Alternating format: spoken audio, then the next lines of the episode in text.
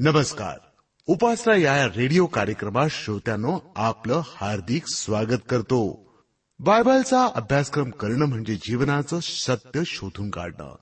समुद्रात खोलवर गेल्याशिवाय मोती मिळत नाहीत ना? त्याचप्रमाणे बायबलचा सखोल अभ्यास केल्याशिवाय आध्यात्मिक ज्ञान मोती मिळणार नाहीत. जगातील अनेक गोष्टींचा लोभ मोह लालसा आम्हाला वाटत असते. पण त्या मिळून देखील आमचा उद्धार होणार नाही. उद्धार होण्यासाठी प्रभू येशूची शिकवणच खूप महत्वाची आहे. उपासना कार्यक्रमात सहभागी होऊया या गीतासह.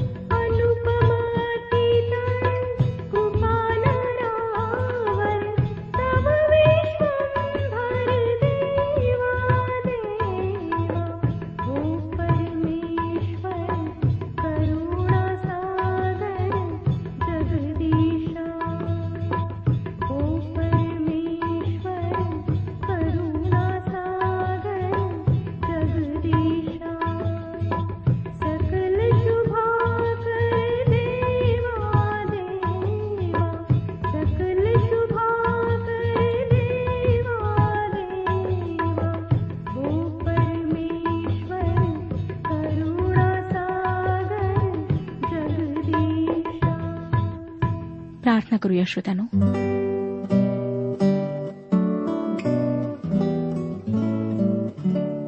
सर्वसमर्थ जिवंत परमेश्वर पित्या तू जो आमचा मेंढपाळ आहेस.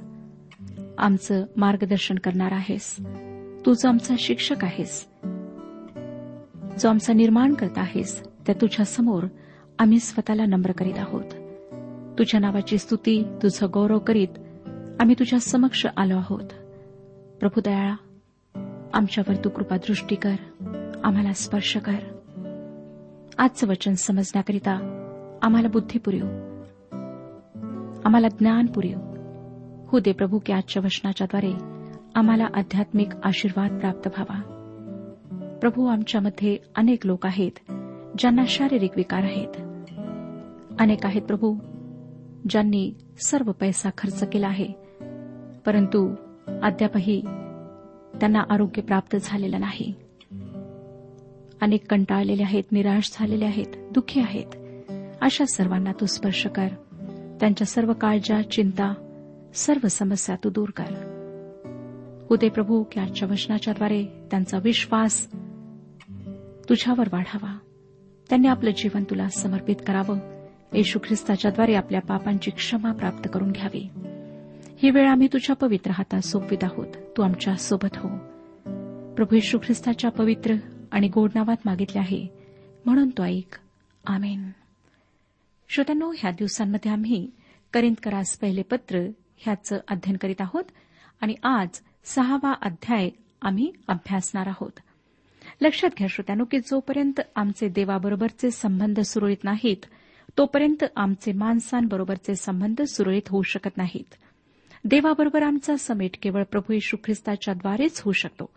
व एकदा त्याच्यावर अंतकरणापासून विश्वास ठेवल्याने आमचे संबंध सुरळीत होतील. व तेव्हाच आमचे इतरांबरोबरचे संबंध सुरळीत होतात. कारण आम्ही आमच्या शेजाऱ्यावर प्रीती करावी ही दुसरी मोठी आज्ञा आहे. व प्रभू येशूच्या सांगण्यानुसार संपूर्ण नियमशास्त्र त्यावर आधारित आहे. तसे श्रोत्यानो देवाने जी व्यवस्था मानवी समाजाला घालून दिलेली आहे त्या व्यवस्थेच्या अधीन असणेही आमचे एक महत्त्वाचे कर्तव्य आहे. आता ज्या गोष्टी आम्ही पाचव्या अध्यायात पाहिल्यात त्या लक्षात घेतल्यानंतर करिंदकरास पहिले पत्रे ह्याचा सहावा अध्याय आमच्यासाठी सुलभ होईल. या पत्राच्या दुसऱ्या विभागामध्ये आपण सुरुवातीला मंडळीतील अपवित्रता पाहिली. आता या मंडळीतील सभासदांमध्ये असलेले कायदेशीर वाद याविषयी आपण पाहणार आहोत. माझ्यासोबत उघडा करिंदकरास पहिले पत्र सहावा अध्याय. पहिलं वचन मी आपणाकरिता वाचत आहे. तुमच्यापैकी कोणा एकाचा दुसऱ्याबरोबर वाद असला तर त्याचा निकाल लावून घेण्यासाठी तो आपले प्रकरण पवित्र जनांपुढे न आणता अनितिमानांपुढे नेण्याचे धाडस करीत आहे काय? ही गोष्ट आपणाला काहीशी विचित्र वाटेल. त्यासाठी काही स्पष्टीकरणाची गरज आहे. पॉल असे म्हणत नाही श्रोत्यानो की विश्वासणाऱ्यांनी कायद्याची मदत घेऊ नये. त्यांनी जर कायद्याची मदत घेतली नाही तर त्यांचे अविश्वासणाऱ्यांमुळे फार नुकसान होईल. पॉलाचे म्हणणे असे आहे की ख्रिस्ती लोकांनी एकमेकांविरुद्ध फिर्यादी करण्यासाठी कायद्याची मदत घेऊ नये. विश्वासणाऱ्यांनी एकमेकांविरुद्ध फिर्याद करण्यासाठी निधर्मी न्यायालयाकडे धाव घेऊ नये. त्यांचे आपसातले मतभेद विश्वासणाऱ्यांच्या साह्यानेच मिटवले जावेत. आजकाल याच गोष्टीकडे विश्वासणारे व मंडळ्या दुर्लक्ष करीत आहेत. वधस्तंभावरील ख्रिस्ताला आमचे केंद्रस्थान आम्ही होऊ देत नाही. त्याची जागा जगाने घेतलेली आहे. म्हणून श्रोत्यानो देवाचे वचन आम्हाला अशा परिस्थितीमध्ये निरर्थक व निरुपयोगी वाटते. आमचा त्यामुळे एकमेकांवरचा विश्वास उडाला आहे. करिंथातील मंडळीप्रमाणे आम्ही लहान बालकांप्रमाणे झालो आहोत. तेही अशा बालकांप्रमाणे ज्यांची मानसिक व आध्यात्मिक वाढ होऊ शकत नाही. ज्यांच्यामध्ये मानसिक व्यंग आहे. श्रोत्यानो मतभेद असणे नैसर्गिक आहे. परंतु विश्वासणाऱ्यांनी आपले मतभेद अविश्वासणाऱ्यांच्या न्यायालयात उघडे करावे जे ख्रिस्तामध्ये एक आहेत असे पवित्र शास्त्र सांगते. व ज्यावर जग विश्वास ठेवते ते करे पाहता इतके भिन्न एकमेकांना अजिबात वागून न घेऊ शकणारे आहेत हे जगाला दाखवणे अयोग्य आहे. ते स्वतःच्या नावाला व शांतीचा उगम असलेल्या आपल्या देवाच्या नावाला काळीमा लावणारे आहेत. विश्वासणारे आपसातले वैयक्तिक मतभेद शांतीने आपसात इतर विश्वासणाऱ्यांच्या साह्याने मिटू शकतात. परंतु त्यांनी त्यासाठी निधर्मी न्यायालयात जाऊ नये. जर दोन ख्रिस्ती व्यक्तींनी घटस्फोट घेतला तर ती गोष्ट अतिशय दुःखाची आहे. केवळ अगदी टोकाच्या परिस्थितीमध्ये किंवा कठीण परिस्थितीमध्ये ते अविश्वासणाऱ्यांच्या न्यायालयात जातात परंतु शक्य असेल तेव्हा हे मतभेद आपसात मिटवणे योग्य आहे. श्रोत्यानो जर विश्वासणाऱ्याचा अविश्वासणाऱ्याबरोबर गंभीर वाद असेल तर तो न्यायालयात जाऊ शकतो. परंतु दोन विश्वासणारे त्यांच्यातल्या वादासाठी विश्वासणाऱ्यांकडे जाऊ शकतात. या विधानासाठी पौलाने कारण दिले आहे. विश्वासणाऱ्यांच्या न्याय करण्याच्या क्षमतेविषयी पॉल तीन गोष्टी आमच्यासमोर मांडतो. दुसरं वचन किंवा पवित्र जन जगाचा न्यायनिवाडा करीतील हे तुम्हास ठाऊक नाही काय? तुमच्याकडून जगाचा न्याय निवाडा व्हायचा आहे तर तुम्ही अगदी क्षुल्लक बाबींचा न्याय करण्यास अपात्र आहात काय? श्रोत्यानो त्याने दिलेल्या कारणाची पहिली बाजू ही आहे की विश्वासणारे किंवा पवित्र जन जगाचा न्याय करतील. तुम्ही जर विश्वासणारे असाल तर प्रभू येशू ख्रिस्ताबरोबर तुम्हीही एक दिवस या जगावर राज्य कराल. या ठिकाणी पॉल सफेद सिंहासनावरून होणाऱ्या न्यायाविषयी बोलत नाही. तो न्याय तर हरवलेले म्हणजे तारण्य झालेले जेव्हा ख्रिस्तासमोर हजर होतील तेव्हा होणार आहे. तिसरं वचन पहा काय सांगतं? आपण देवदूतांचा न्यायनिवाडा करणार आहो हे तुम्हास ठाऊक आहे ना? तर मग व्यावहारिक गोष्टींविषयी सांगणे नकोच. दुसरी गोष्ट म्हणजे पवित्र जन देवदूतांचा न्याय करतील. या उतार्यामध्ये पौलाने पुष्कळ ठिकाणी तुम्हाला माहीत नाही का? हे वाक्य वापरले आहे. म्हणजे श्रोत्यानो या लोकांना ह्या गोष्टी माहीत नव्हत्या. त्याविषयी ते अज्ञानी होते व पॉल अतिशय सौजन्याने त्यांना त्यांचे अज्ञान दाखवून देत आहे. या वाक्यातून पुष्कळ सत्य प्रगट होते.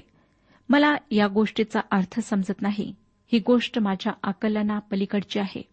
मला एक गोष्ट माहीत आहे श्रोत्यानो की देवाने माणसाला देवदूतांपेक्षा किंचित कमी असे केले आहे. आणि तारणाऱ्याच्या द्वारे त्याला परमेश्वराच्या सहभागितेमध्ये आणण्यात आले. त्याला त्याच्या मूळ जागेपासून उंचावण्यात आले. व त्याचे स्थान देवदूताच्या स्थानापेक्षा उंच केल्या गेले. तसेच देवाने माणसाचे पतन होऊ दिले. ते माणसाच्या भल्यासाठी नसते तर देवाने तसे घडू दिले नसते. त्यामुळे माणसाचे स्थान उंचावले गेले. मी जे म्हणत आहे श्रोत्यानो ते तुमच्या लक्षात आलेच असेल. मानवाचे पतन झाले व तो देवाच्या समक्षतेपासून दूर फेकला गेला. परंतु प्रभू परमेश्वराने मानवाच्या पतनाची भरपाई करण्यासाठी त्याच्या पापांचे प्रायश्चित भोगण्यासाठी प्रभू येशूला आपल्या एकुलत्या एका पुत्राला पृथ्वीवर पाठवले. त्याने मानवाकडून त्याच्या पापाची किंमत मोजून घेतली नाही तर ती त्याने ख्रिस्ताकडून मोजून घेतली. त्याच्यावरच्या विश्वासामुळे मानव पाप व मरण यांच्यातून मुक्त झाला व ख्रिस्त मानवासाठी त्याचे नीतिमत्व झाला. अशा प्रकारे ख्रिस्ताच्या मरणामुळे मानवाची पापे धुतल्या गेली व त्याला परमेश्वराच्या समक्षतेमध्ये आणल्या गेले. म्हणूनच आता त्याचे स्थान देवदूतांपेक्षा वरचे आहे. असे म्हणतात की पंख कापलेला पक्षी उंच उडू शकत नाही. परंतु श्रोत्यानो माणसाविषयी ही गोष्ट खरी नाही. माणूस ख्रिस्ताद्वारे उंच झेप घेऊ शकतो.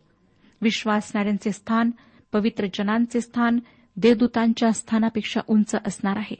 त्यांचा न्याय ते करतील व त्यांचा ताबाही घेतील. हे सर्व कसे होईल मला समजत नाही परंतु ह्या सर्व गोष्टींवर माझा विश्वास आहे. आता तिसऱ्या बाजूचा आपण विचार करूया. सहावाध्याय नऊ ते दहा वशने आम्हाला सांगतात अनितिमान माणसांना देवाच्या राज्याचे वतन मिळणार नाही हे तुम्हाला ठाऊक नाही काय? फसू नका. जारकर्मी मूर्तीपूजक व्यभिचारी स्त्रीसारखा संभोग देणारे पुरुष संभोग घेणारे चोर लोभी मद्यपी चहाड व वित्तहरण करणारे ह्यांना देवाच्या राज्याचे वतन मिळणार नाही. जे अन्यायी ते देवाचे वतन पावणार नाहीत. ही गोष्ट काळजीपूर्वक आहे का कारण ती महत्वाची आहे. कोणताही निधर्मी न्यायाधीश आध्यात्मिक निर्णय घेण्याकरिता असमर्थ आहे. कारण श्रोत्यानो त्यांना आध्यात्मिक तत्वे समजत नाहीत. म्हणूनच त्यांच्यासमोर गेलेल्या विश्वासणाऱ्यांच्या फिर्यादी थोड्या वेळात निरर्थक ठरतात. निधर्मी न्यायाधीशाला कायद्याच्या पुस्तकांचे ज्ञान असेल परंतु त्याला आध्यात्मिक निर्णयांची काहीच माहिती नसते. मी प्रामाणिकपणे सांगते श्रोत्यानो की माझ्यावर जर कोर्टात जाण्याची वेळ आली तर मी थरथर कापत जाईन घाबरत जाईन. निधर मी न्यायाधीशाला माझा न्याय करू देईन. मला नाही वाटत की माझ्या संपत्तीविषयी किंवा माझ्याविषयी न्याय करण्याची पात्रता निधर्मी न्यायाधीशाजवळ आहे. त्याच्याजवळ आध्यात्मिक तारतम्य नाही. आता आपण पुढची वचने पाहूया. पाच आणि सहा वचने पहा काय सांगतात. पाचवं आणि सहावं वचन मी आपणाकरिता वाचत आहे. तुम्हास लाज वाटावी म्हणून मी असे म्हणतो ज्याला भावाभावाचा निवाडा करता येईल असा एकही शहाणा माणूस तुम्हामध्ये नाही असे आहे की काय? परंतु भाऊ भावावर फिर्याद करीतो आणि तीही विश्वास न ठेवण्यापुढे करीतो हे कसे? श्रोत्यानो प्रत्येक ख्रिस्ती व्यक्ती न्यायाधीशाच्या पात्रतेची असत नाही. परंतु पॉल म्हणत आहे मी तुम्हाला लाजविण्यासाठी म्हणतो की तुमच्यामध्ये एक देखील न्यायी माणूस नाही काय? जेव्हा तुम्ही निधर्मी न्यायालयाकडे धाव घेता तेव्हा त्याचा अर्थ असा होतो की तुमच्यामध्ये न्याय करण्यास पात्र अशी एकही व्यक्ती नाही. श्रोतानो ख्रिस्ती व्यक्तीमध्ये न्यायनिवाडा करण्याची पात्रता असण्याची तीन कारणे पॉल देत आहे. अकराव्या वचनात तो म्हणतो आणि तुम्हापैकी कित्येक तसे होते तरी तुम्ही प्रभू येशू ख्रिस्ताच्या नावात व आपल्या देवाच्या आत्म्यात धुतलेले पवित्र केलेले व नीतिमान ठरविलेले असे झाला. तुम्ही धुतलेले आहात असे तो म्हणतो. तितास पत्र तिसरा अध्याय आणि पाचव्या वचनात म्हटले आहे तेव्हा आपण केलेल्या नीतीच्या कृत्यांनी नव्हे तर नव्या जन्माचे स्नान व पवित्र आत्म्याने केलेले नवीकरण ह्यांच्याद्वारे त्याने आपल्या दयेनुसार आपणास तारिले. आमचा नवीन जन्म झाला आहे व आम्हाला धुण्यात आले आहे. देवाची दया आमच्यापर्यंत पोहोचली त्याच्या दयेचा स्पर्श आम्हाला झाला म्हणून इतरांवर कशी दया दाखवावी हे आम्हाला माहीत असायला पाहिजे. आपण देवाच्या दयेचा अनुभव घेतला आहे म्हणून आपण इतरांवर दया करू शकतो आणि आपण या गोष्टीची जाणीव ठेवली पाहिजे की आमच्यासारखे ज्यांचे पाप येशूच्या रक्ताने धुतले आहे असे अनेक विश्वासणारे आहेत व त्यांच्यावर आम्ही आमच्या न्यायासाठी विश्वास ठेवू शकतो. तारण न पावलेल्या पापापासून धुतल्या न गेलेल्या अविश्वासणाऱ्यांवर विश्वास ठेवण्याऐवजी विश्वासणाऱ्यांवर विश्वास ठेवणे उचित आहे. विश्वासणाऱ्यांजवळ न्यायाची पात्रता आहे याचे दुसरे कारण की ते पवित्र केल्या गेलेले आहेत. श्रोत्यानो करिंदकराच्या पत्रामध्ये पवित्रीकरण हा शब्द दोन अर्थांनी वापरण्यात आला आहे. या ठिकाणी ख्रिस्तामध्ये आमचे जे स्थान आहे त्या संबंधात हा शब्द वापरण्यात आला आहे. विश्वासणारे ख्रिस्तामध्ये पवित्र करण्यात आले आहेत. त्याचा अर्थ असा की ख्रिस्त आमच्या बाजूने आहे व सर्व विश्वासणारे आमचे ख्रिस्तामध्ये बंधू आणि भगिनी आहेत. म्हणजे जर एखादा विश्वासणारा माझा न्याय करीत असेल तर माझा भाऊच माझा न्याय करीत आहे. आणि न्यायाच्या बाबतीत माझ्या भावावर विश्वास ठेवणे मला आवडेल. एकदा एक लहान मुलगी एका वजनदार बाळाला घेऊन रस्त्याने चालले होते. तिला एका माणसाने विचारले मुली ते बाळ तुझ्यासाठी फार जड नाही का? नाही नाही तो माझा भाऊ आहे. मुलीने उत्तर दिले. श्रोत्यानो संबंधामुळे फार फरक पडतो. त्या मुलीचा त्या बाळाशी नातेसंबंध असल्याने तिला ते बाळ जड वाटले नाही. मी ख्रिस्तामध्ये आहे व माझा भाऊही ख्रिस्तामध्ये आहे. ख्रिस्तामध्ये आमचा नातेसंबंध आहे. म्हणून माझ्या भावावर विश्वास ठेवण्याची माझी तयारी असायला हवी. तिसरे कारण जे पॉल देत आहे ते आहे विश्वासणारे न्याय ठरविलेले आहेत. माझा विश्वासणारा भाऊ माझा न्याय ठरविण्यास पात्र असण्याचे कारण म्हणजे त्याच्या पापांची क्षमा करण्यात आली आहे व माझ्याही पापांची क्षमा करण्यात आली आहे. तो प्रभू परमेश्वराच्या राजस्थानासमोर न्याय ठरविण्यात आला आहे. जसे मलाही त्याच्यासमोर न्याय ठरविण्यात आले आहे. पॉल रोमकरास लिहिलेल्या पत्रात आठवाध्याय तेहतीसाव्या वचनात म्हणतो देवाच्या निवडलेल्या लोकांवर दोषारोप कोण ठेवील? देवच नीतिमान ठरविणार आहे. नंतर चौथा अध्याय पाचव्या वचनात म्हटलेले आहे पण जो काम करीत नाही तर अभक्ताला नीतिमान ठरविण्यावर विश्वास ठेवतो त्याचा विश्वास नीतिमत्व असा गणण्यात येतो.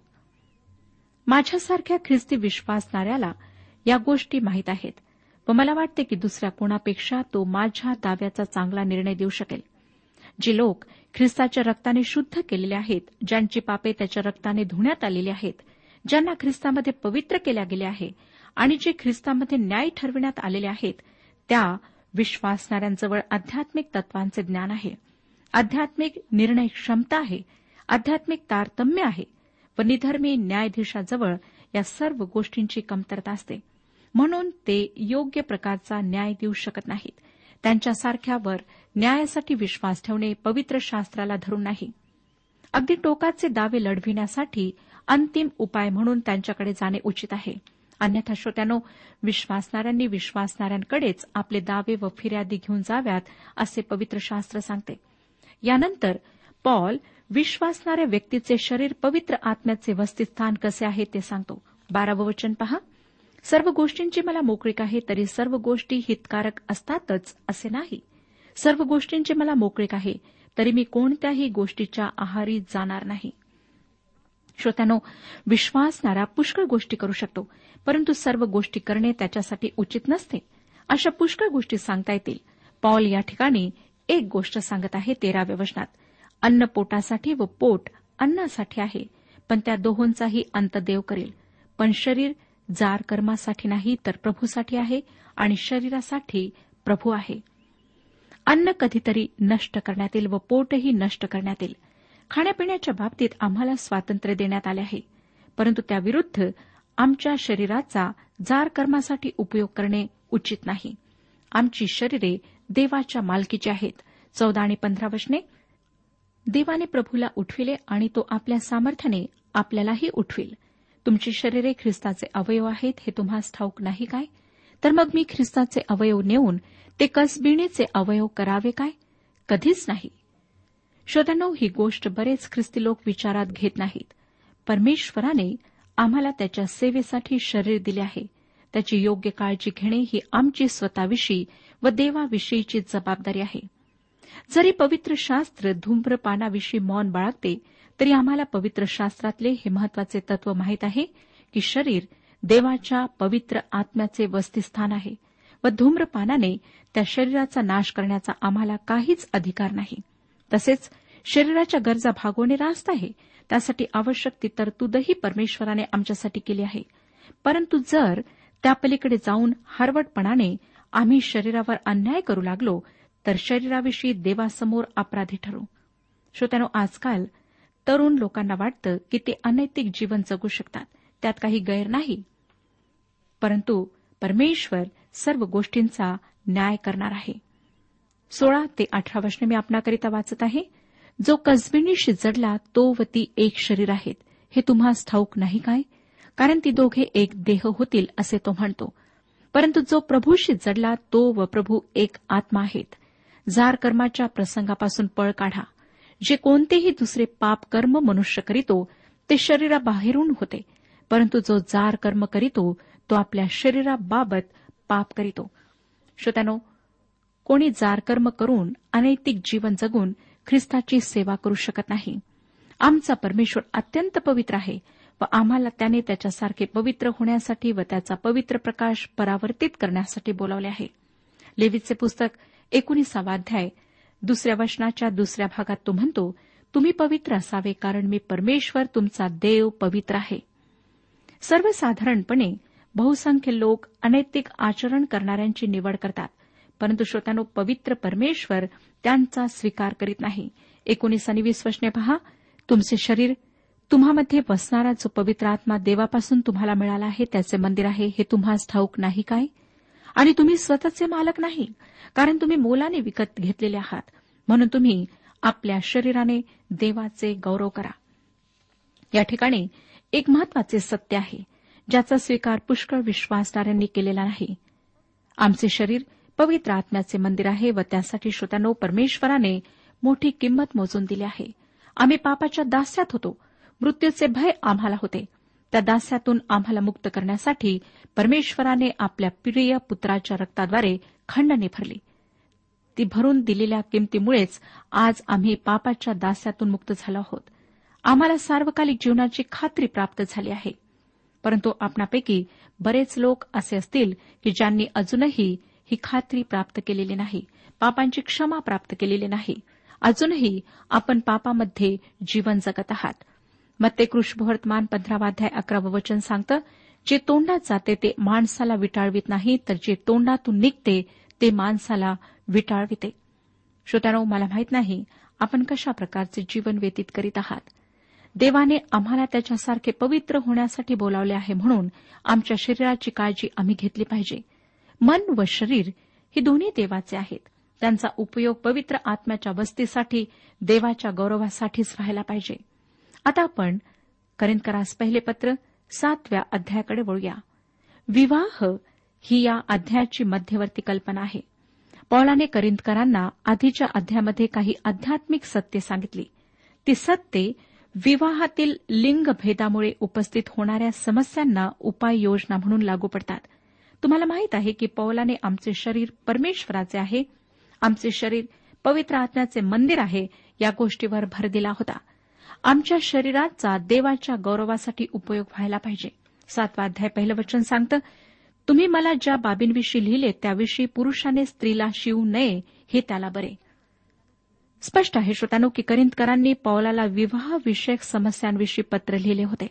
त्या समस्या काय होत्या हे तर आम्हाला माहीत नाही परंतु पौलाच्या या पत्राच्या स्वरूपात आमच्याजवळ उत्तर आहे. पौलाने त्यांच्यातल्या फुटी कलह व निंदास्पद गोष्टींविषयी उत्तर दिले. त्यानंतर विवाहाविषयी तो उपाय देत आहे. या समस्येविषयी उत्तर द्यायला त्याची काहीच हरकत नाही आणि याविषयी तो स्पष्टपणे व धैर्याने लिहितो. या समस्यांकडे वळण्याऐवजी मला माहितीप्रद असलेल्या दोन गोष्टी मी आपणाला सांगते. सर्वात पहिला प्रश्न हा आहे की पॉल विवाहित होता काय? जर तो अविवाहित होता तर त्याचे स्पष्टीकरण म्हणजे त्याचे केवळ कल्पना करणे आहे. तो अनुभवाच्या साह्याने बोलत नाही. तथापि पॉलाने तसे केले नाही. पॉल नेहमीच अनुभवातून बोलत असे. देवाचा आत्मा ज्याच्याद्वारे काही लिहून घेतो त्याला संबंधित गोष्टीचा अनुभव असल्याशिवाय तो त्या व्यक्तीची निवड करीत नाही. या अध्यातल्या सातव्या वचनावरून नेहमीच असे गृहीत धरल्या जाते की पॉल अविवाहित होता. ह्या वचनात तो म्हणतो करास पहिले पत्र सातवाध्याय आणि सातव्या वचनात पण मी जसा आहे तसे सर्व माणसांनी असावे अशी माझी इच्छा आहे. तरी प्रत्येकाला ज्याचे त्याचे कृपादान देवापासून मिळाले आहे. एकाला एक प्रकारचे व दुसऱ्याला दुसऱ्या प्रकारचे. श्रोत्यानो जर पॉल अविवाहित होता असे आपण गृहीत धरले तर त्यानंतरच्या वचनाकडे आपण लक्ष दिले पाहिजे. आठवं वचन जे अविवाहित व ज्या विधवा आहेत त्यांना मी म्हणतो की तुम्ही माझ्यासारखे राहिला तर ते तुमच्यासाठी बरे. आता कोणी म्हणेल की तो अजूनही अविवाहित आहे असेच या ठिकाणी सांगत आहे. ही गोष्ट कबूल आहे. तो अविवाहित होता हे आम्हाला माहीत आहे. परंतु लक्षात घ्या या ठिकाणी तो दोन वर्गाचा उल्लेख करीत आहे. अविवाहित आणि विधवा किंवा विधूर? तो एकतर अविवाहित असावा किंवा विधूर असावा? पावलाची पार्श्वभूमी व त्याचे समाजातील स्थान लक्षात घेता तो अविवाहित होता ह्यावर विश्वास ठेवणे कठीण आहे. कारण श्रोतांना तो सन्नेत्रिनाचा सभासद होता. आणि प्रेषितांची कृत्ये सव्वीसावा अध्याय दहाव्या मध्ये पॉल म्हणतो आणि तसे मी एरुश्लेमेत केलेही मी मुख्य याचकांपासून अधिकार मिळवून पुष्कळ पवित्र जनांना तुरुंगात कोंडून टाकले. आणि त्यांचा घात होत असताना मी संमती दिली. तो त्यांच्या विरुद्ध संमती कशी देऊ शकेल? त्याच्या सन्निधिनातल्या मताच्या साह्याने तो संमती देऊ शकेल. म्हणजे तो सन्निद्रिनाचा सभासद होता. सन्निद्रिनाचे सभासदत्व मिळविण्यासाठी ज्या अटी होत्या त्यापैकी एक सभासदाने विवाहित असावे ही होती. म्हणून पॉल जर सन्निद्रिनाचा सभासद होता तर तो विवाहित असणारच. दुसरं वचन तरी जारकर्मे होत आहेत म्हणून प्रत्येक पुरुषाला स्वतःची पत्नी असावी आणि प्रत्येक स्त्रीला स्वतःचा पती असावा. श्रोत्यानो पॉल ह्या बाबतीत अगदी स्पष्टपणे बोलत आहे. म्हणून आम्ही असं म्हणू शकतो की पॉल विवाहित होता. परमेश्वर आपल्या सर्वांस आशीर्वाद देव. आजच्या उपासना कार्यक्रमात परमेश्वराच्या जिवंत वचनातून मार्गदर्शन आपण ऐकलं. आजच्या या वचनातून आपणास काही आशीर्वाद मिळाला असेल यात काही शंका नाही. सुदैव हो, जीवनविषयक काही शंका असल्यास किंवा काही प्रश्न असल्यास किंवा काही प्रार्थना निवेदन असल्यास पत्राद्वारे आम्हाच अवश्य कळवा. आम्हाला अगदी आनंदच होईल. पत्र व्यवहारासाठी आमचा पत्ता लिहून घ्यावा. कार्यक्रम उपासना पोस्ट बॉक्स क्रमांक एक शून्य दोन बेझनबाग नागपूर पिनकोड क्रमांक चार चार शून्य शून्य शून्य चार. आमचा ईमेल अॅड्रेस आहे Marathi T T B at radio eight eight two dot com. Email address पुन्हा एकदा ऐका Marathi T T B at radio eight eight two dot com. बरं तर आता इथंच थांबूया कारण आपल्या कार्यक्रमाची वेळही संपत आलेली आहे. पुन्हा आपली भेट आपल्या पुढल्या कार्यक्रमात तोपर्यंत नमस्कार.